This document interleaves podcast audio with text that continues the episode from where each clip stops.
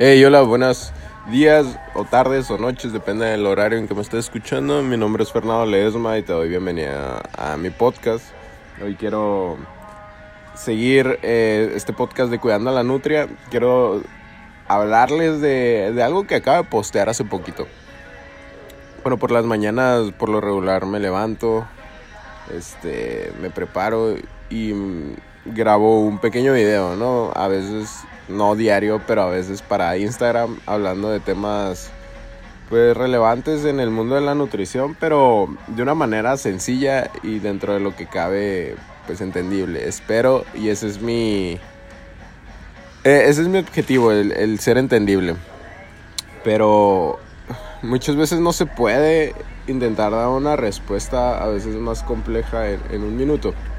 ¿Por qué lo digo? Porque porque tienes que pensar prácticamente cada palabra y la siguiente palabra de manera en que quepa dentro del minuto, ¿sabes? Entonces hay muchas cosas que quedan pues flotando. Y en este podcast, ahorita, eh, ahorita que estaba meditando aquí en la disfrutando de la naturaleza, dije, ¿por qué no, por qué no sacar el celular y grabar un pequeño podcast hablando un poquito más adentrar del tema, ¿sabes? Pudiendo responder un, un poquito mejor las dudas que tengan. Para empezar, pues el video trataba de, de cuántas comidas al día, ¿no? Si debemos de hacer cinco comidas al día, como regularmente se tiene establecido, o hay pues diferentes oportunidades, por así decirlo, para poder consumir alimentos. La respuesta em, es que sí, sí hay hay diferentes formas, digamos, o diferentes tomas de comidas y aún así te pueden ayudar a bajar de peso. Déjate explico rápido porque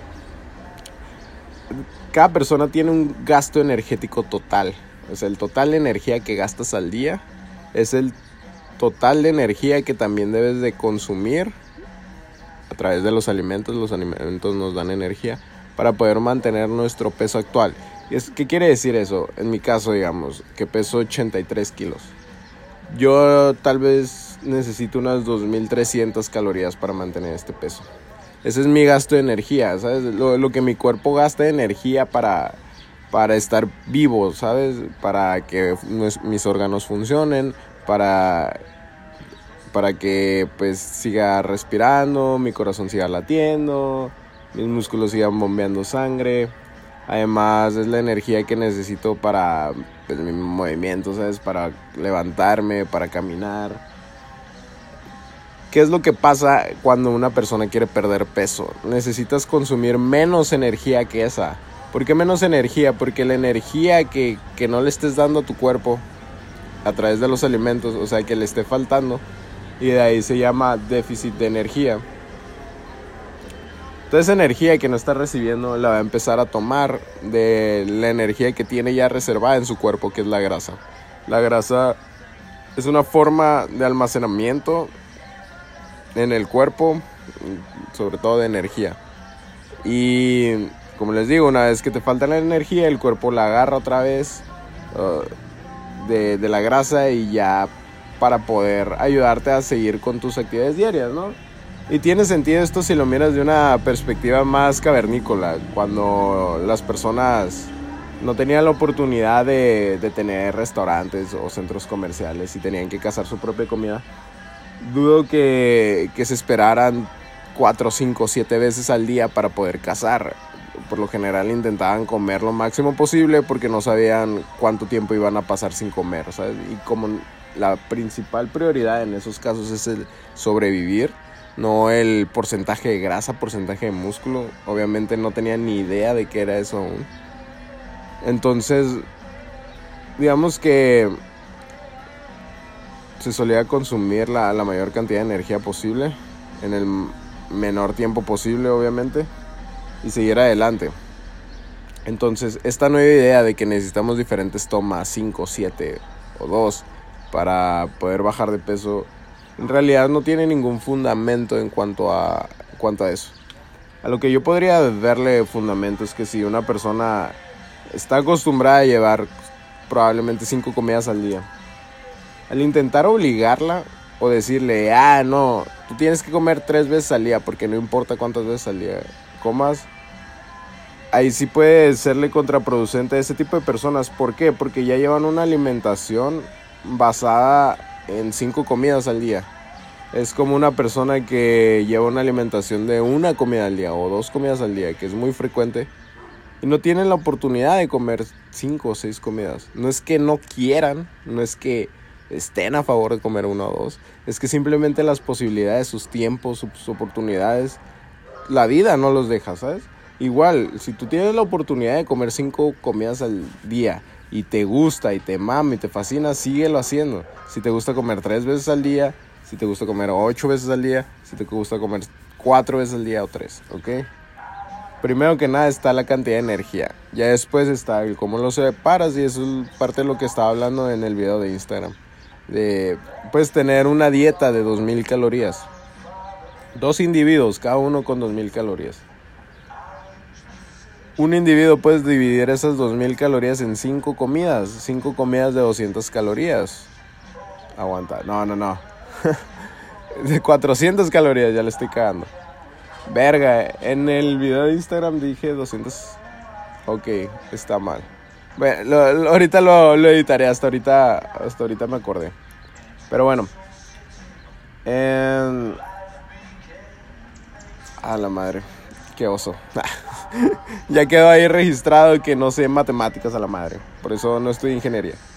Pero como les digo, puedes tener una alimentación de 2000 calorías basada en 5 comidas, 5 tomas, 400 calorías cada uno. O puedes dividirlo en dos comidas de mil calorías. Realmente eso no importa, eso es relevante, eso queda en segundo plano. Lo, realmente importante es qué es lo que te va a ayudar a, mantener ese déficit de energía, ¿sabes? Porque eso es algo bastante difícil. Eso es lo más complicado, a mi parecer, y lo más importante, obviamente, después del objetivo. Porque si no puedes hacer algo por más de una semana, ¿cómo esperas realmente cambios? No se trata de las comidas que hagas al día, no se trata de de los suplementos que tomes, no se trata de la motivación que tengas, se trata de lo que hagas. Y aquí realmente lo que haces tiene importancia, ¿sabes? Porque cuando no haces algo, no simplemente pasa desapercibido, se nota que no lo haces en el resultado final. Entonces, hay que tenerlo en cuenta y pues pues dejarse engranar tanto con, e, con ese tipo de cuestiones de cuántas comidas necesito, cuántas cuántos ejercicios, cuál es el mejor ejercicio, cuál es el peor ejercicio, eh, cuál es el mejor alimento, cuál es el peor, bla bla. no vamos a encontrar la respuesta a nuestros problemas en en cosas tan sencillas. Y así que si tú eres una persona que le sirve comer cinco veces al día, adelante, cómelas. Y si te ayuda, genial, felicidades. Mejor para ti.